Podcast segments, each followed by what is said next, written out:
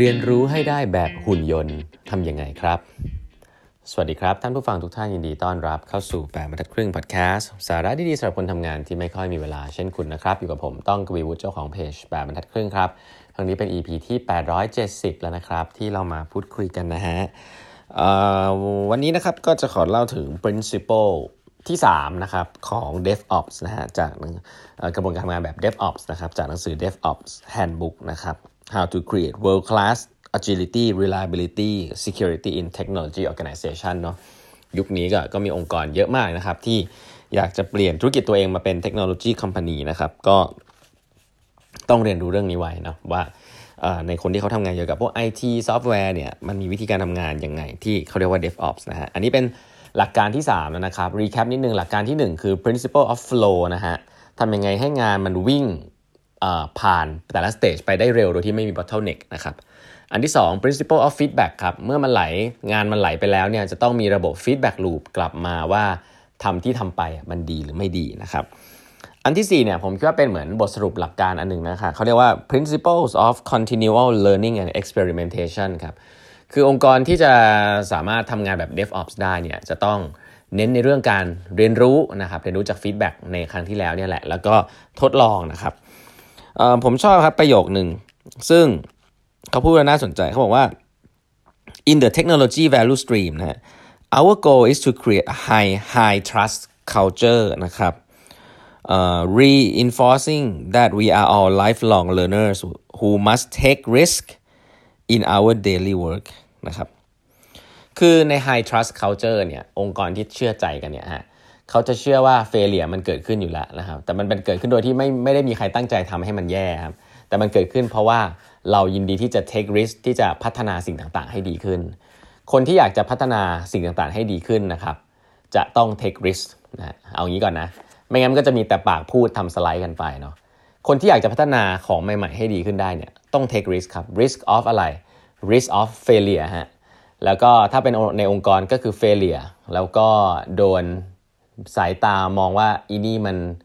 มันแย่นะครับ แค่นี้เองฮะนี่คือการ take risk นะครับ แต่ใน high trust culture จะไม่มีสิ่งนี้นะครับ ซึ่งหนังสือเล่มนี้พูดเรื่องนี้ไว้ทั้งที่เป็นเรื่อง IT organization แต่หลักการนี้เนี่ยไม่ว่าจะเป็น lean startup นะ design thinking agile เนี่ยเน้นมากนะครับ เรื่องของ autonomy เรื่องของ autonomy ที่จะให้ได้เนี่ยก็ต้องมี high trust culture แต่ว่าผมจะย้ำอีกอันหนึ่งนะฮะ high trust culture เนี่ยมันไม่ได้เกิดขึ้นตามธรรมชาตินะครับ มันเกิดขึ้นเพราะคุณมีคนที่คุณ trust ตั้งแต่เอาเข้ามานะครับหลาย ๆ ครั้งเนี่ยหัวหน้าก็แปลกนะครับ ตอนที่ดีครูดคนเข้ามาก็รู้สึกว่าโอ้คนคนนี้เก่งจังเลยอยากจะให้เข้ามาช่วยงานใช่ไหมครับ แต่พอเข้ามาปุ๊บจับเขาใส่โปรเซสเดิมของบริษัทครับ อันนี้คือสิ่งที่สตีฟจ็อบส์พูดไว้นะฮะว่าคุณเอาคนเก่งเข้ามา แต่ว่าคุณคุณมาบังคับเขานะฮะซึ่งก็ทำให้ความเก่งเขาลดลงนะครับ อย่างเช่นที่บอกว่าเออ สตีจ็อบจะพูดเสมอนะครับว่าคุณหายคนเก่งเข้ามาเพื่อบอกคุณว่าคุณจะไปไหนนะครับก็ต้องให้ให้เขาได้มีโอกาสทำงานเนาะอันนี้พูดเรื่อง high trust culture ก่อน เพราะว่ามันลิงก์กับเรื่องของพวก lifelong learning แล้วก็เรื่องของการ take risk นะครับการ learning ต้องมีการ take risk อยู่นะครับอันนี้เป็นเรื่องเดียวกัน ย้ำอีกทีนะฮะผมชอบอันนี้นะฮะถ้าคุณอยากจะเป็นองค์กรที่ learning ตลอดเวลาคุณต้อง take risk นะครับไม่งั้นเนี่ยก็เป็นแค่คำพูดเท่านั้นเอง ทีนี้มุมมองหนึ่งซึ่งผมว่าเป็นวิธีการคิดที่ผมชอบแล้วกันนะครับ แล้วก็มาลิงก์กับเรื่องนี้ด้วยนะครับ คือมันมีมันมีช่วงหนึ่งเนี่ยที่ผมเล่าหนังสือเกี่ยวกับพวกของ AI ว่าประโยชน์ของ AI ข้อดีของ AI หรือหุ่นยนต์เนี่ยที่มันน่ากลัวมากๆอันหนึ่งนะครับ ที่มนุษย์ยังไงก็แพ้นะเขาเรียกว่า local learning นะฮะไอ้เขาเรียกว่า local อะไรนะ local feedback global learning นะครับ local feedback global learning คือ หุ่นยนต์เนี่ยหุ่นยนต์เนี่ยมันจะเก่งกว่ามนุษย์ได้อย่างหนึ่งคือตอนแรกมันไม่เก่งกว่ามนุษย์หรอกครับ แต่หุ่นยนต์เนี่ยเวลามันไปเจออะไรเนี่ยพวกแมชชีนเนี่ยเวลามันเจอว่าเฮ้ยมันต้องมันเจออะไรที่มันผิดพลาดแล้วเขาคิดว่าอ๋อมันต้องแก้แบบนี้เวลาเราสอนมันต้องแก้แบบนี้มันไม่ได้เรียนการเรียนรู้อันนั้นเนี่ยมันไม่ได้เกิดขึ้นแค่หุ่นยนต์ตัวนั้นนะครับการเรียนรู้เนี่ยมันสามารถที่จะอัปโหลดขึ้นไปบนคลาวด์แล้วก็กระจายไปที่หุ่นยนต์ทั่วโลกได้ อันนี้คือความน่ากลัว อันนี้คือคือเขาเรียกว่าไม่ใช่ความน่ากลัวเขาเรียกว่าพวกขุนยนต์ในอนาคตที่เขาบอกว่าจะเป็นแบบมาครองโลกเนี่ยก็เพราะว่าสิ่งนี้แหละครับที่จะเป็นสิ่งที่ทำให้มนุษย์เนี่ยแพ้ขุนยนต์เพราะว่ามนุษย์เวลาเรียนรู้อะไรหนึ่งอย่างเนี่ยก็จะเก็บไว้กับตัวเอง มากสุดก็อาจจะมา Facebook Live แบบแบบบรรทัดครึ่งอะไรแบบนี้มาเล่าให้ฟังเนาะคนก็ดูประมาณนี้ แต่ว่าถ้าเป็นหุ่นยนต์นะฮะเรียนรู้อะไรหนึ่งอย่างปุ๊บเห็นว่ามีประโยชน์ใช่ไหมครับอัปโหลดขึ้นคลาวด์กระจายไปให้หุ่นยนต์ทุกตัวบนโลก ลองนึกภาพว่าสิ่งนี้เกิดขึ้นแล้วหุ่นยนต์ทุกตัวมันก็เรียนรู้ตลอดเวลา เพราะฉะนั้นทุกตัวก็จะเก่งขึ้นแบบ exponential อย่างรวดเร็วมนุษย์สู้ไม่มีทางได้เลยครับ อันเนี้ยคือความเจ๋งของพวกโรบอทนะครับในอนาคต ซึ่งเวลาพูดว่า robot อาจจะยังไม่ต้องนึกถึงพวกหุ่นยนต์คนเหล็กอะไรเงี้ยก็ได้นะลองนึกภาพเสี่ยวมี่ที่บ้านอย่างเงี้ยเขามีการอัปเดตเฟิร์มแวร์อยู่แล้วนะครับสิ่งนี้ก็คือ local global เขาเรียกว่าอะไร local feedback global learning อยู่แล้ว ก็คือ เขาไปเจอว่ามันเดินไปในทิศทางไหนในบ้านหลังอื่นๆ ทั่วโลกแล้วมันไม่ make sense เนี่ยเขาก็มาเห็นปัญหาไหมแล้วเขาก็มาจับมาปรับอัปเดตเฟิร์มแวร์แล้วก็กระจายไปทั่วโลกทำให้หุ่นยนต์ทุกหุ่นยนต์เนี่ยแม้ว่าจะไม่เจอปัญหา ก็ป้องกันไว้ก่อนได้ด้วยการอัปเดตเฟิร์มแวร์เพราะฉะนั้นสิ่งนี้จริงๆเกิดขึ้นแล้วในปัจจุบันอะทีนี้ DevOps เนี่ยมันเกี่ยวอะไรครับ DevOps เนี่ยจริงๆก็เกี่ยวเพราะว่าเอ่ออย่างตัวอย่างของ principle of feedback ที่บอกไปครั้งที่แล้วฮะคืออย่างแรกก่อนเขา encourage ให้เกิด feedback loop นะครับ ให้สั้นที่สุดณนะจุดที่ทำงานเนาะ feedback loop ไม่ควรมาเกิดที่ว่าทำสไลด์กันเอามาคุยกับหัวหน้าแล้วให้ให้หัวหน้า feedback ทั้งที่หัวหน้านี่ห่างกับงานหน้างานเป็นโยชน์เลยนะครับ ไม่ควรเป็นอย่างนั้น feedback ควรจะเกิดที่หน้างานเลยเห็นอะไรที่ควรจะปรับก็ปรับได้เลย หรือว่าบอกทุกคนได้เลย ซึ่งใน Toyota Manufacturing System เนี่ยเขาก็จะมีสิ่งเรียกว่า Andon Cord นะฮะ Andon Cord เนี่ย คือบอกถึงเรื่องถึงอย่างแรกคือว่าเป็นบอกถึง culture ของ feedback ด้วย แล้วก็ culture ของ continuous learning ด้วย เพราะว่าเวลาดึง Andon Cord ตัวนี้แล้วในโรงงานเนี่ยทุกอย่างจะหยุดแล้วก็จะมา investigate กันว่าอันนี้จะแก้ยังไง แต่พอแก้เสร็จปุ๊บเนี่ยเขาจะเรียกทุกคนให้เข้ามาดูนะครับว่าสิ่งนี้จะเป็นยังไงไม่ควรเกิดขึ้นอีกนะครับ ก็ทุกคนก็จะได้ learning อันนี้ไปทันที on the spot นะฮะสิ่งนี้แหละครับที่เขาเรียกว่า